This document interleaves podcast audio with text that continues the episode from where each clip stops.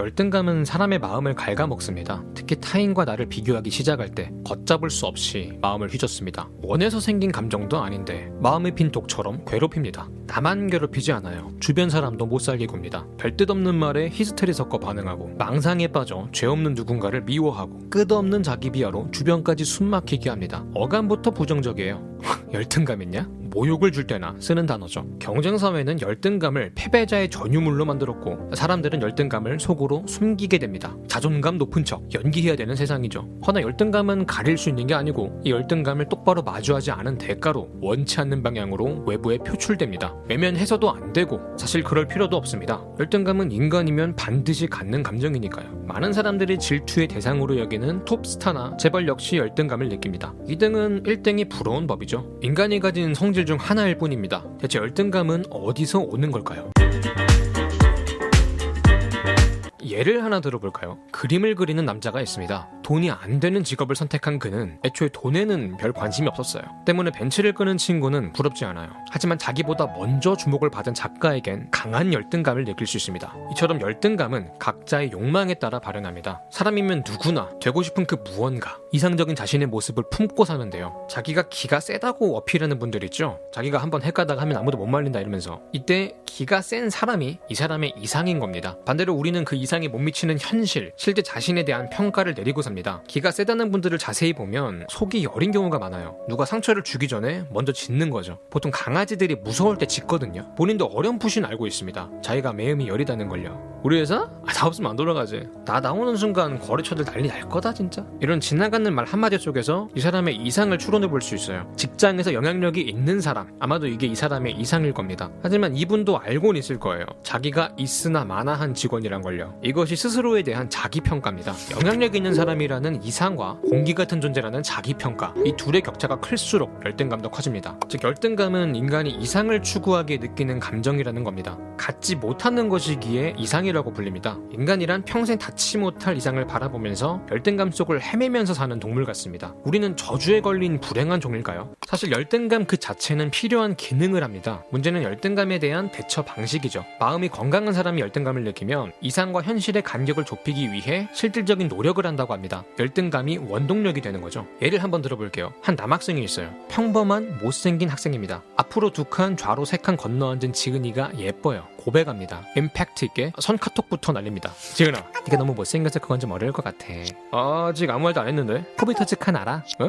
너 이렇게 생김. 오. 지은이 남친이란 이상과 코비토즈칸이란 자기평가. 이 격차 속에서 열등감이 만개합니다. 학생은 자신의 약점을 인식했어요. 그래 어떻게? 면상을 갈아버릴 순 없잖아. 다른 부분에서 강점을 키우기로 합니다. 공부만이 살 길이구나 싶었어요. 아주 열심히 study를 합니다. 참 기특하게도 명문대에 합격해요. 들뜬 마음으로 다시 고백했죠. 코비토즈칸은 싫다는 똑같은 대답이 돌아옵니다. 지은이는 지독한 얼빠였던 거예요. 하지만 그럼에도 불구 남학생의 열등감은 흑화되지 않습니다. 명문대생이라는 외형적 인 성과도 얻었고 노력하면 뭔가를 얻는다는 걸 학습하면서 내적으로는 자존감이 단단해졌거든요. 지은이 남친이란 이상은 영영 이루지 못하겠지만 노력하는 과정에서 값진 성장을 이룬 겁니다. 열등감이란 원동력을 잘 활용한 케이스죠. 이처럼 열등감은 필요한 기능을 해요. 풍요 속에서도 결핍을 느끼게 하고 약점을 보완하려는 의지를 만듭니다. 더 경쟁력 있는 개체로 거듭나게 만들죠. 하지만 열등감은 부작용이 많습니다. 내 안에 열등감을 마주보지 못할 때, 특히 열등감이 무기력감과 만날 때 병리적인 상태로 악화된다고 합니다. 열등감과 무기력이 만난다는 게 뭐냐면 욕심은 있는데 노력할 의지가 없다는 거죠. 나도 열심히 노력해서 나아지면 된다라는 명료한 결론을 도출하지 못하는 상태입니다. 노력하지 않는 이유와 변명, 탓할거리만 찾는 단계죠. 자기도 자기가 막 산다는 걸 알아요. 미래에 대한 불안감이 만성적인 상태가 됩니다. 이 불안감과 열등감에서 도망치기 위해 다양한 방어 기제를 작동시키게 되는데요. 제일 먼저 허세와 자기 자랑이 있습니다. 자기가 돈을 얼마를 벌고 뭐 누구랑 친하고 어디에 건물을 샀고 이런 얘기를 몇 시간을 떠드는 사람들이 있어요. 실제로 좀 있는 사람들이 많기 때문에 겉으로 보면 자신감 있어 보이기도 합니다. 하지만 그 속에는 깊은 열등감을 숨기고 있을 가능성이 큰데요. 보통 스스로를 실제보다 고평가함으로써 이상과 현실의 간격을 좁히려는 시도거든요. 그러니까 내가 10만큼 잘나고 싶어. 근데 나는 5만큼만 잘났어. 그러면 8만큼 잘났다고 허세를 부리면서 10이라는 이상의 거짓으로 가까워지는 거죠.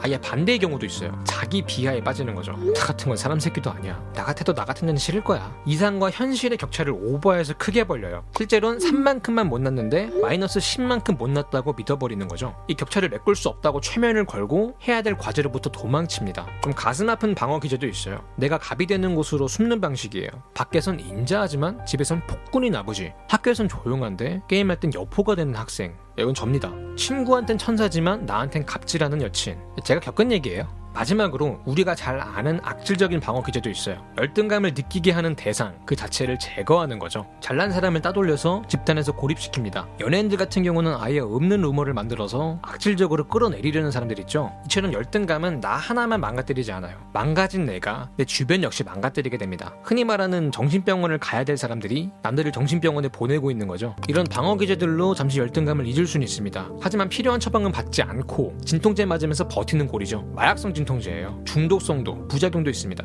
열등감을 숨겨도 어떤 방식으로든 표출될 것이고 이는 주변을 힘들게 만들 겁니다. 타인은 마음의 거울이라는 말이 있잖아요. 열등감은 밖에서 오지 않습니다. 내 안의 열등감이 타인을 통해 발현할 뿐이죠. 안에 있는 열등감을 마주해야 되는데 내가 보통 누구한테 왜 열등감을 느끼는지 그걸 유발하는 나의 이상이나 욕망은 무엇인지 그 욕망을 이루기 힘들게 하는 약점은 무엇인지 이런 것들을 먼저 정확하게 이해할 필요가 있습니다. 문제를 정확하게 정의하고 원인을 파악한다면 나는 어떤 부분에 부분에서 노력을 해야 될지 각자 해결책을 도출할 수 있을 겁니다. 누구나 생의 어느 한 시점에선 남들보다 뒤처지는 시기가 있잖아요. 이럴 때 타인과의 비교 속에 자신을 가둬버리면 경쟁하고 좌절하고 질투하는 굴레 속에서 자기 자신의 삶을 잃게 된다고 합니다. 오직 나만이 이해할 수 있는 나만의 이상, 그 목표를 향해 미련하게 걸어가다 보면 비교 가치에는 쉽게 흔들리지 않는 단단한 인생관을 얻게 될 겁니다. 나만의 무언가를 향해 달려가기에 거기까지 도착하는데 걸리는 시간이 남들보다 좀 늦어도 괜찮을 거예요. 나이가 들고 사회생활을 해나갈수록 세속적인 가치를 더 절실히 깨우치게 됩니다. 아, 저 돈이 최고야. 라는 말로 요약되는 가치들이죠. 물론 필요하지만 충분하진 않은 가치들입니다. 인간의 삶과 행복이 너무나도 복잡하기 때문이겠죠. 사회가 세운 줄에서 나와 각자의 삶을 찾아가시길 지금까지 지식한 입의 한 입만이었습니다.